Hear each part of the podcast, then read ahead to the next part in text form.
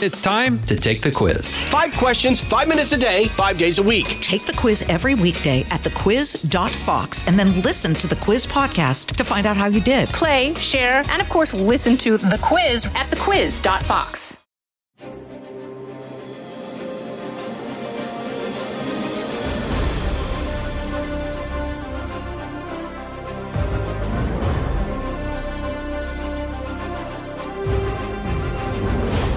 News Podcast presents Bret Baier's All Star Panel. America's got to be in the lead if you want to deal with these threats. We're going to lead. The mourning is over, the Shiva is done. And if you're a conservative, you should be optimistic. You know, my main priority right now is making sure that it delivers for the American people. We have to make our country great again, and I will do that. I think the president gets criticized by people all the time for the stuff he says, by people who ignore what he does. Now, Fox's chief political anchor, Bret Baier. Just eight weeks before the midterms, the last of the primary elections will take place in Delaware, New Hampshire, and Rhode Island. Republicans continue to hold out hope they'll win control of the House and Senate, win back control, where Democrats hold slim majorities. New Hampshire's GOP Senate race has gotten a lot of attention as the Republican candidate will face Democratic incumbent Senator Maggie Hassan, who is seen as vulnerable as she seeks another term. Uh, we will be nominating New Hampshire's next United States Senator. And for the sake of this great state, we have to defeat uh, Maggie Hassan in November. And the best candidate to do that is Chuck Morse. For this and more, setting the stage for November, we bring in our panel former Secretary of Education under President Reagan, Bill Bennett, founding executive director of Georgetown University's Institute of Politics and Public Service, Mo Elleithee, and Fox News congressional correspondent Chad Pergram. Chad, let me start with you. The inflation numbers really raised some eyebrows today, and uh, already a lot of Republicans obviously jumping on that. Meantime, Democrats are jumping on a proposal by Senator Lindsey Graham to ban abortions after 15 weeks nationwide. Seems like the split of focus uh, is all about the elections. Well, certainly Democrats were wanting a better number there, and the fact that gas prices had been going down, you know, the, the, the, thought was that this was really going to help them with that inflationary number, and it, and it didn't do too much. You know, the die has already been cast to some degree on the inflation issue in the economy. That's already there. That's been there since the springtime. Democrats are going to have a, a struggle to move the meter there. But politically, what they're doing, tactically, what they're doing is trying to remind voters about this radioactive issue abortion after the Dobbs decision earlier in the summer. Now, again, you know, this is one of those pivotal types of issue. Does it move the meter just enough, though? And the first words out of the uh, mouth of Chuck Schumer, the Democratic leader, when he had his press conference uh, today. Uh, he says, look, he started on Lindsey Graham. He said, if it looks like a nationwide abortion ban and if it talks like a nationwide abortion ban, it's a nationwide abortion ban. And then he brought up Patty Murray, the Democratic senator from Washington State, and she reiterated that theme. Democrats are looking at what happened in Kansas, uh, the plebiscite that they had earlier in the summer uh, that dealt with, uh, you know, this in the Constitution, abortion. That is a key issue, and Democrats think that if they can energize their voters and portray Republicans as too extreme, regardless as to what the economic economic numbers are, then that works in their favor come fall. Bill, you know, I, I, think I understand what Senator Graham is doing. He's his bill is a proposal to ban abortions after 15 weeks nationwide, and you turn the tables in some of these races where it's been tough, and the Democrats are then asked, "So are you for abortions after 15 weeks?" And then that's the focus. But in practice, it does not seem like it's working that way, and if anything, it's reminding independents and suburban voters about this issue of abortion instead of inflation and other things that they really care about at their kitchen table. Yeah. Uh, first of all, nice of you to have me with these uh, experts on politics. I'd rather talk about the NAEP scores, reading scores, but that's not. we'll talk about that. But, but with these pros, uh, I'll do my best. Look, I think I think it was a mistake uh, by uh, Lindsey Graham, uh, as you said. I think you used the word twice now. Reminder reminds people of this decision which is red hot and controversial. I'm pro life, but you know, for 20 years, 30 years, I've been saying there's only one resolution of this problem, and it's not a resolution that you can get people from one side to go to the other side. So leave it to the states and let states do it, uh, which is, uh, you know, to, to, to uh, get, get the thing into, into individual states uh, and uh, let people, no states decide. Uh, this is putting fuel on the fire. Uh, this is a national ban on abortion. Uh, I think it's perfectly reasonable. But in terms of raising the heat and the temperature, I think Lindsey Graham is doing that. I, I, I see what he's trying to do. I think it's far outweighed by the disadvantages uh, of, of what he's doing. And Mo, meantime, it's still the extremist pitch for Democrats. Uh, we heard the president on ultra MAGA, threat to democracy, uh, Chuck Schumer and others saying those lines. At the same time, Democratic Party funding of some MAGA candidates around the country continues, including in New Hampshire. Um, it's a tougher case to make to say it's a threat to democracy and then say the party has been funding this person so that we can run against him or her. Yeah, I don't love this play by Democrats. I think, you know, look, I, I get it. In some cases, it does, um, uh, you, where especially where it looks like the MAGA candidate might win, you want to get a head start on defining them before the general election. I get that, and there's a little bit of of value to that. Uh, but in some of these places, that MAGA candidate might win the general election. And so what you're ending up doing is giving the Marjorie Taylor Greenes of the world a bigger caucus, more allies. And for Democrats who believe that is uh, dangerous to democracy, it, that is sort of a worst case, uh, a worst case scenario. So I don't love that. There's plenty of look the, the ground has shifted in this election a bit over the past couple of months. It is far more competitive than it was supposed to be, than we all thought it was going to be a couple months ago. It's in part because of the, the Supreme Court ruling on abortion, and Lindsey Graham's bill today completely undermines the Republican talking point that, you know, no, we're not trying to ban abortion, we're just trying to leave it to the states. Well, this is now a federal piece of legislation, so it undermines that argument between that, between um, the number of Republican candidates who continue to deny the 2020 election and apologize for January 6th, it, the extremist case is not a hard one to make. And I think that's part of the reason this election has become more competitive. Um, but it's not a slam dunk for Democrats. It's not a slam dunk for Republicans. And the last thing Democrats want is uh, the second week of November to see a larger MAGA caucus uh, in the Congress. Yeah. Mm-hmm. Could, could, I just Chad, add to that? Yeah, go ahead, Bill. Quickly. You can't, you just I can't say these people are a threat to the Republic. You know, these are the terrorists of the of the of the modern age. Support them with your money. You just can't do that uh, and be consistent. I think it's a it's a it's a real clunker. Chad, um, today the president's holding a ceremony to celebrate, in their words, the White House words, the Inflation Reduction Act, the IRA. Obviously, there was a lot of climate um, legislation and and provisions in there, and critics said it's not going to reduce inflation. You add to that the student loan forgiveness and now we have an inflation number that is really hot and has not gone down. Uh, so this celebration seems a little, speaking of clunky, uh, maybe tone deaf. And look at the CBO number where they were saying, you know, this isn't going to do as much as, as you thought. That's a problem for them right now. Uh, you know, the, other thing that, that hits me on this, and you talk about uh, the climate uh, policies in that piece of legislation, uh, this is going to come to the fore in the next couple of weeks to get Joe Manchin's vote, and Republicans are saying that this was a, scheme, a side deal, whatever. You know, they agreed to get this legislation, this provision into the interim spending bill to avoid a government shutdown at the end of the month uh, to accelerate permitting and drilling. And this is something that Republicans generally like, but Republicans started to beat up uh, the Democrats and Manchin for this. Said this is you know dirty pool. You know, you bought off the vote, so on and so forth.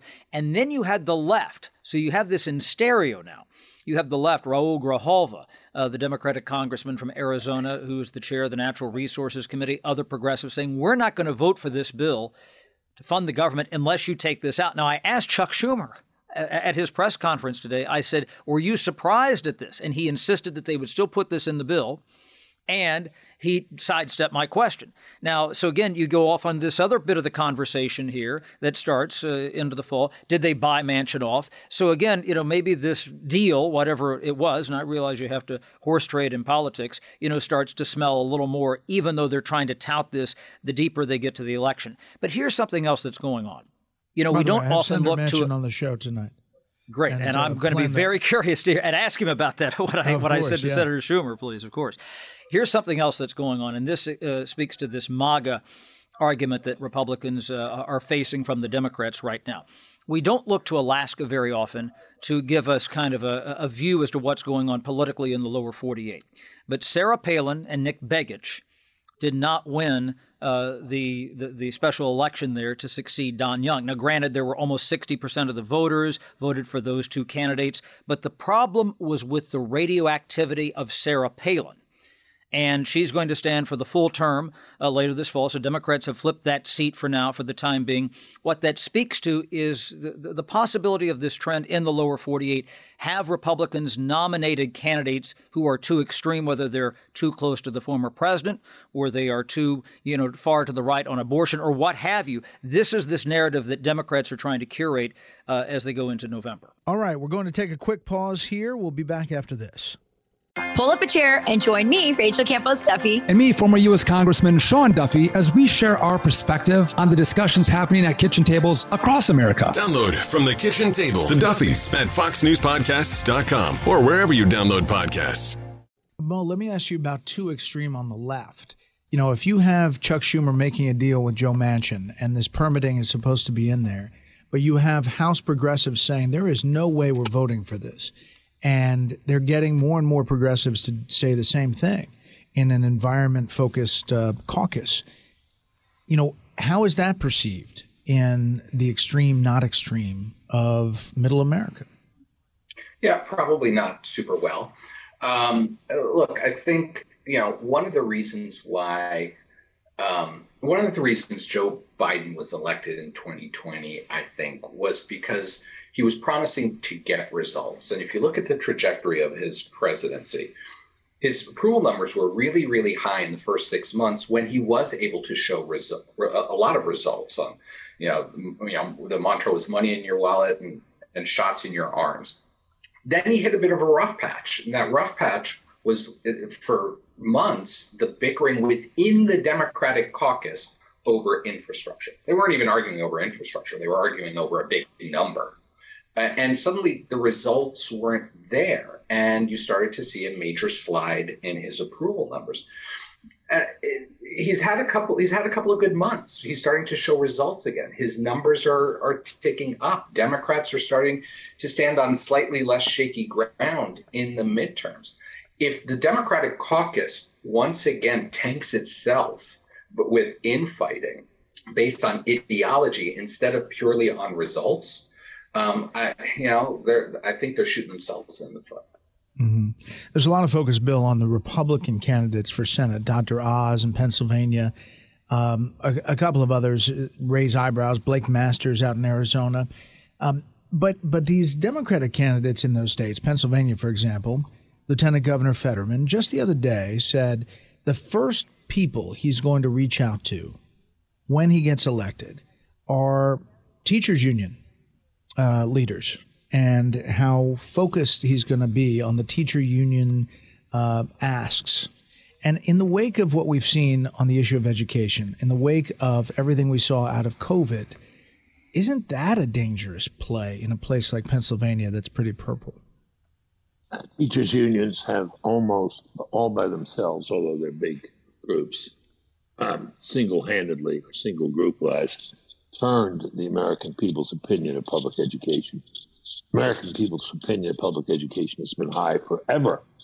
Uh, uh, people have said, well, schools can be better, but my school is good. Now they're not so sure. Uh, and that, uh, that is thanks to what teachers' unions did. Um, a terrible idea. My guess is he's got a lot of terrible ideas, uh, given his uh, positions. I, I don't, you know, I, I love you guys' opinion. I read the polls every day and then disregard them, you know, uh, because they were wrong, so wrong last time, you know, in, in those key battleground states. But I still read them. But it looks to me as if the Democrats turned it a little bit. But now some of these Senate candidates are getting closer. Oz seems to be getting a little closer. Masters in Arizona seems to be quite uh, close to, to Kelly. Um, uh, you know, I don't know. And again, these are ba- these are battleground states, but that's a big mistake by Fetterman. Uh, this would be something I'm sure Oz would want to mine and bring up in a debate, should they ever have debates. Yeah, and that's a big focus too. Washington Right, Post uh, right. saying, "Go ahead, Jen." And, and what I was going to say here, and I think that this alludes to what Bill is speaking about. You know, you look at what we usually have conventionally in politics here. Uh, we are doing a midterm election again in the middle of a pandemic, after a riot, when you have people who deny the election and so on and so forth here. Some of those conventions that we've dealt with in politics before don't really apply. So we don't really know, you know, what the polling numbers reveal. Uh, there could be some big surprises come election night. And frankly, if some of these races are as close, we might not know control of the House for several weeks thereafter. And we might not control of the Senate until January if they go to a runoff in Georgia like they did last time, also on January 6th. Okay, okay, easy now, easy. Let's all pray for an election night result, because the weeks of election is uh, is very tiring to think about.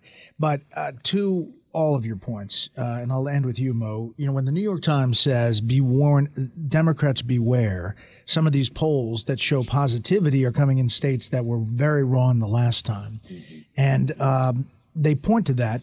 There is still this wonder whether we as a country have figured out polling or whether it's it's past its usefulness uh, and it's just a real snapshot, but it might be way off. I mean, look, we could do an entire podcast just on this one topic. I, I, I I'm not ready to to to write off polling altogether, but just being smarter at how we think about them, I think, is important. You know, the anyone that's practiced politics, really practiced politics, will tell you the horse race is the least important question on a poll. Who's up and who's down on, at any given point is the least important question on a poll. But what the polls can tell you is is a sense of if there is a trend, if you are seeing movement in a direction. And I think the one thing they may be off by five, six points, even you know, even outside the margin of error in the in the final result. But the one thing eh, across all these polls, all these polls are showing a trend line that these races are getting more competitive than they should be based on historical norms. And so I think both parties would be making strategic mistakes uh, if they neglected that. Or this is not a slam dunk election. The Senate, I think, is up for grabs. It could go either way. Um, it, it just something is happening out there over the past few months that is making this a very different midterm than than I think uh, and one that any of us are used to seeing. I agree with you.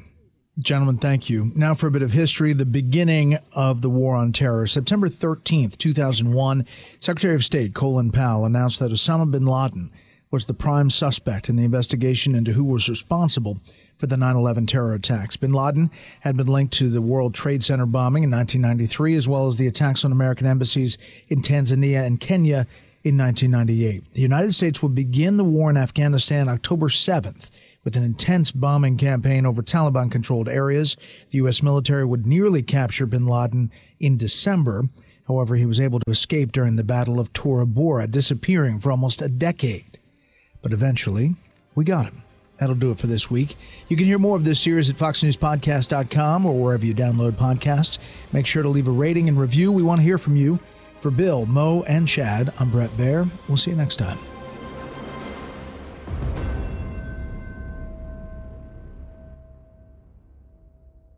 Hey, it's Clay Travis. Join me for Outkick the Show as we dive deep into a mix of topics. New episodes available Monday to Friday on your favorite podcast platform and watch directly on outkick.com forward slash watch.